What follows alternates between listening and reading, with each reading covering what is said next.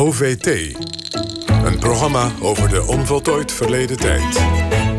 Gisteren op negentien juni werd in Amerika het einde van de slavernij herdacht. Want op deze datum werden in achttien vijfenzestig in Texas de laatste tot slaaf gemaakte uh, in het land vrij. Deze zogeheten Juneteenth moet voortaan een nationale vrije dag worden. Zo besloten afgelopen week de Senaat en het Huis van Afgevaardigden. Maar hoe lang speelt de kwestie al en wat heeft de Amerikaanse parlementariërs en senatoren doen omgaan? En is het Amerikaans initiatief wellicht, wellicht ook een voorbeeld voor Nederland? We vragen het aan Mitchell Esajas, een van de oprichters en medewerkers van de Black Archives in Nederland. Welkom, goedemorgen Mitchell. Um, di- is dit een monumentum voor Amerika en misschien ook wel uh, voor de rest van de wereld, deze vrije dag? Die gaat komen wellicht. Ik uh, denk zeker dat het een grote stap vooruit is. Uh, veel Afro-Amerikanen denken er hetzelfde over. Er is ook uh, heel lang voor uh, gestreden. En mensen hebben echt uh, campagne en actie ervoor gevoerd. Um, en ik denk dat het momentum vooral uh, extra push heeft gekregen door de Black Lives Matter protesten na de moord op George Floyd vorig jaar. Ja. ja. En als we even naar die dag zelf kijken, negentien juni, eh, gisteren dus. Eh, wat is er in achttien vijfenzestig nou precies gebeurd in Texas, dat dat, dat als dag gekozen is? Ja, in tegenstelling tot uh, Nederland, waar je een vrij duidelijke uh, periode hebt, één juli achttien drieënzestig en drieënzeventig, is dat in de V S iets anders. Uh, je hebt natuurlijk een, een, een bloedige burgeroorlog gehad tussen het noorden en het zuiden. En de afschaffing van de slavernij was een van de centrale vraagstukken. Uh, vele historici uh, ja, zijn het erover eens dat de afschaffing van de slavernij een van de redenen was waarom de zuidelijke staten zich afscheiden. Uh, het noorden had het al voor het grootste deel afgeschaft. En in, um, nou ja, naarmate het noorden won en, en, en haar invloed uitoefende, um, nou ja, werd dat beleid dus ook ingevoerd, werd de slavernij afgeschaft. En in uh, ja, de Emancipation Proclamation werd op één januari achttien drieënzestig uh, uitgesproken door Abraham Lincoln. Dus op papier werd de slaverda- slavernij daarmee afgeschaft. Maar in vele zuidelijke staten, ja, zoals Texas, Kentucky, uh, werd het voortgezet. En op negentien juni... Uh, achttien vijfenzestig werd uh, ja, de slavernij een van de, de laatste staat als het ware afgeschaft in Texas. En bekendgemaakt dat um, nou, honderden duizenden de slaafgemaakten die daar nog um, nou ja, onderdrukt werden, eindelijk hun vrijheid kregen. Ja. En is vanaf die tijd ook al gestreefd naar om dat een soort feestdag te maken? Of is dat veel later begonnen? Het is uh, eigenlijk lokaal begonnen, in eerste instantie in Texas, omdat dat natuurlijk de plek was waar die, die, die gebeurtenis uh, zoveel impact had.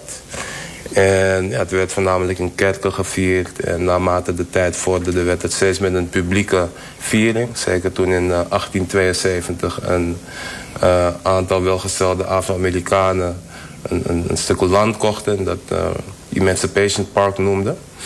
En nou, naarmate de tijd vorderde werd het steeds meer een uh, publieke viering in het hele land. Met name onder Afro-Amerikanen.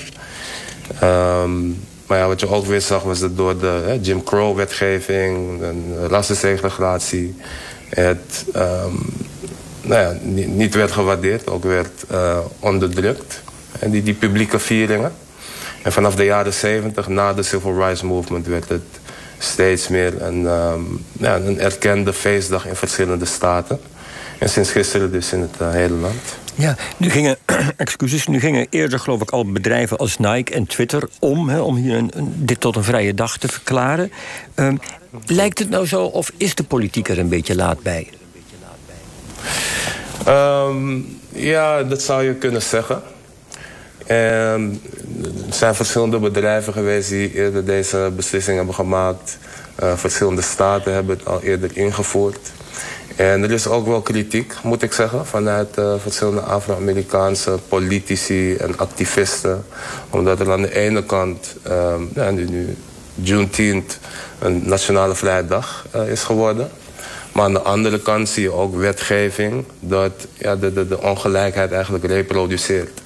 He, zo zien we dat critical race theory, het, het onderwijzen van zwarte geschiedenis uh, op universiteit in bepaalde staten moeilijk wordt gemaakt. Uh, in bepaalde staten zien we dat um, het, het recht om te stemmen, voting rights, steeds moeilijker wordt gemaakt. Dus die discrepantie is toch wel frappant. En um, in die zin zien sommigen het ook als een bepaalde vorm van opportunisme en symboolpolitiek. Uh, maar het is toch wel een stap vooruit in mijn ja, ja. ja. En, uh, als, als we nou uh, even naar Nederland kijken, want uh, daar hebben we die stap nog niet gemaakt. Wij hebben Keti Koti, uh, ja. maar dat is hier nog geen vrije dag. Wordt daar door, uh, hier ook naar gestreefd, uh, voor gelobbyd? Ja, absoluut. En ik denk dat er een vergelijkbare ontwikkeling is. En wat je in Amerika ziet is dat het lokaal onder Afro-Amerikaanse mensen begon. En in de loop der tijd uh, ja, steeds meer erkenning en bekendheid kreeg.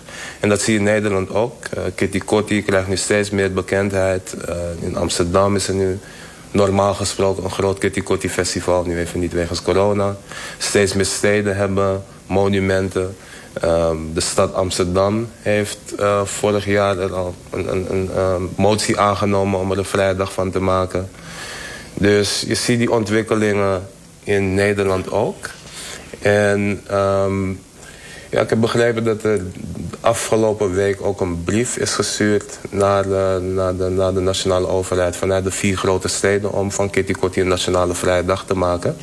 Dus ik hoop dat we ook ooit op dat punt komen. Ja, maar het ligt nog niet zo ver, je weet, bij de kabinetsformatie, bij mevrouw Hamer, waar heel Nederland al haar stukken neer heeft gelegd. Nee, dat heb ik uh, nog niet gehoord, nog niet opgevangen. Uh, ja, die brief is verstuurd. Nou, dat is niet natuurlijk sowieso een hele complexe formatie. Uh, Maar ik denk zeker dat we in de loop der tijd, de komende tien jaar, dat de kans groot is dat dit uh, een nationale vrijdag kan worden. Ja. Nou, laten we ervan uitgaan uh, dat we in, in Nederland ook die kant op gaan. Uh, Mitchell Esajas, hartelijk dank voor deze toelichting.